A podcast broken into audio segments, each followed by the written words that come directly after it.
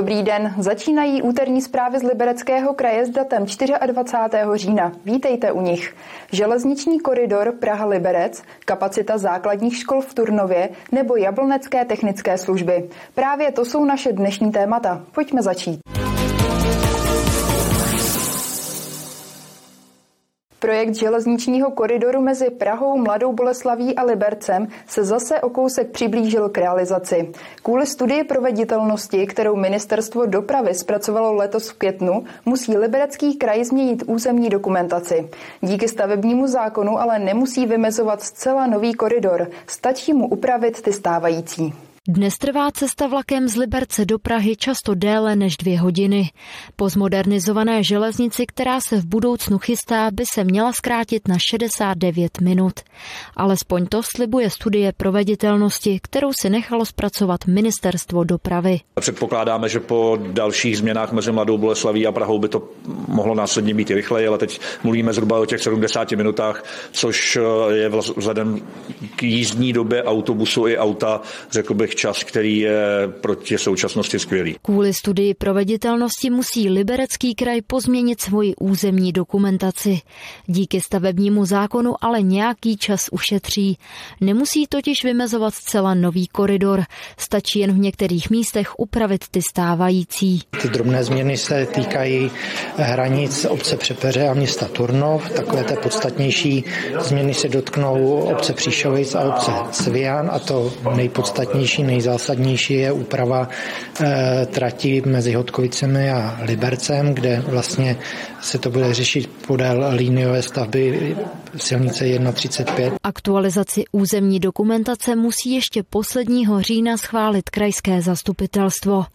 Na rychlejší vlakové spojení Liberce s Prahou si ale cestující dalších pár let počkají. Zpráva železnic prodloužila odhadovaný termín zahájení jeho modernizace na rok 2029. Já doufám, že to není hudba vzdálené, ale blízké budoucnosti. Eh, my právě teď eh, měníme ten krajský územní plán pro to, abychom nezdržovali další, další přípravné kroky a pevně věřím, že do deseti let bude stavba rozestavěna. Náklady odhaduje zpráva železnic na skoro 9,5 miliardy korun. O modernizaci tratě, která by procházela mladou Boleslaví, se mluví už desítky let. Kateřina Třmínková, televize RTM+. Na řadě je krátký přehled zpráv a začneme v České lípě. Česká lípa pokračuje v opravách základní školy a mateřské školy Jižní na sídlišti Horní vrch. Radnice sice plánuje kompletní zateplení budov, ale některé práce už nebylo možné dál odkládat.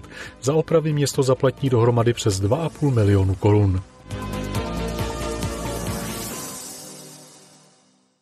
Liberecká zoo zahájila opravu ubikace surikat, zatékalo do ní. Přemístila kvůli tomu tyto drobné africké šelmy do zázemí.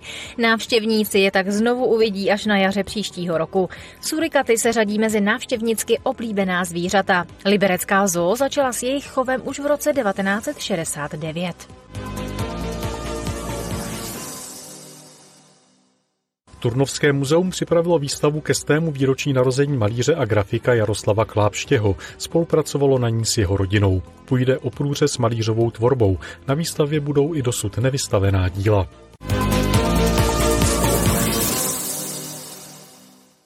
Turnovu dochází kapacity v základních školách. Městu hrozí, že do několika let nebude mít kam děti umístit. V Alešově ulici chce proto vytvořit novou devítiletou školu, kam by se vešlo až 540 žáků.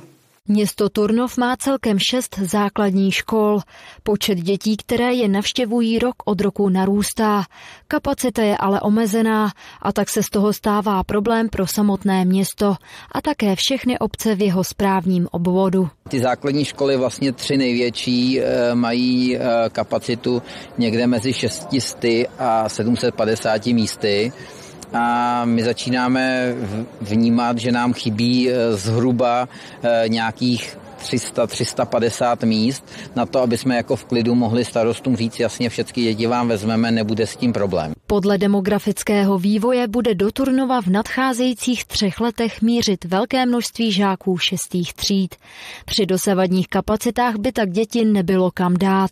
Město proto chce v budově v Alešově ulici, kde nyní sídlí hotelová škola, obchodní akademie a střední odborná škola, vytvořit novou základní školu.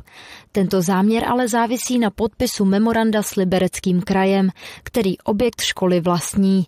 Na oplátku by město dalo kraji některé své budovy. Co se týká Libereckého kraje, co je jeho cílem, aby do svého vlastnictví získal areály, které v této chvíli jsou vlastnictví města, to je gymnázium Turnov, a potom eh, v ulici Zborovské je to eh, střední škola obchodní akademie, tak abychom byli vlastníky. Libereckému kraji by směna umožnila soustředit výuku střední školy na jednom místě, zjednodušit řízení školy i organizaci výuky.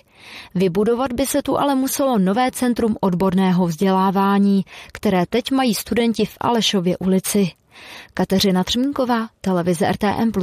Pokračujeme dalšími rychlými novinkami. Tentokrát začneme na silnicích. Na silnici číslo 13 u Jablonného v Podještědí zprovoznili nový most. Doprava na frekventované silnici z Liberce na Ústí nad Labem se tak vrátila na původní trasu. Místo je průjezdné v obou směrech. Řidiči ale musí počítat s tím, že vozovka je kvůli dokončování prací dočasně zúžená.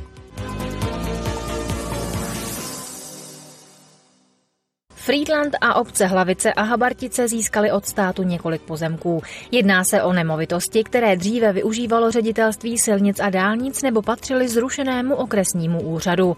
Habarticím stát převedl pozemky s chodníky a autobusovou zastávkou podél obecní cesty. Obec Hlavice je nově vlastníkem pozemku pod cestou vedoucí do tamní části Lesnovek. Liberecký kraj rozprodává majetek porušeném školním statku Friedland. Do elektronické aukce půjde i stádo skotu o 77 kusech dobytka. Jsou v něm jalovice, plemení bíci i krávy bez tržní produkce mléka. Případný zájemce musí stádo koupit jako celek. Minimální cena podle znaleckého posudku je 2 miliony 700 tisíc korun.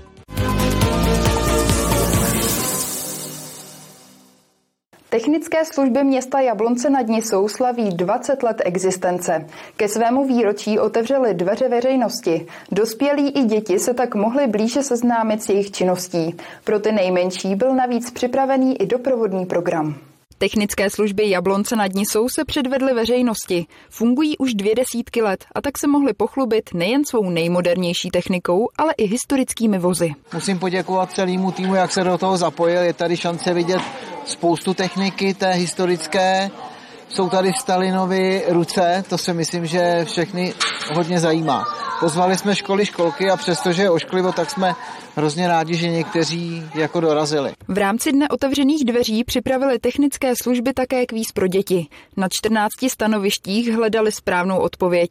Za to pak na ně čekala odměna. Máme tady různé dárky, bombóny, drobnosti a cílem je samozřejmě poznat tu techniku, co na co je. Děti si tady můžou zkusit přibít, přibít dřebík, budou tady vidět, jak vypadá lampa, jak vypadala lampa kdysi, to je možná jedna z věcí, kam ten progres se posouvá. Přišli jsme se s dětmi podívat, jak to tady funguje, taky se učíme o třídění odpadů, snažíme se je třídit, takže jsme se přišli podívat s těmi odpady, co se děje dál. Jsou tady dobrý stroje a líbí se mi tady ty stroje nejvíc. Jsou taky tady dobrý stroje a líbí se mi tady. Přišli jsme uh, kvůli tomu, že tady je den otevřených dveří a že tady jsou auta, stroje a tak a dílny. Líbí se mi tady to auto, který nasuk, je to velký a je to hrozně velký auto a je to prostě bomba. Špatné počasí naštěstí návštěvníky neodradilo a účast na akci byla hojná. Aneta Punčochářová, televize RTM+. Z úterních zpráv je to pro dnešek vše. Následuje předpověď počasí a poté liberecký magazín nebo naše pravidelné archivní okénko. Na viděnou.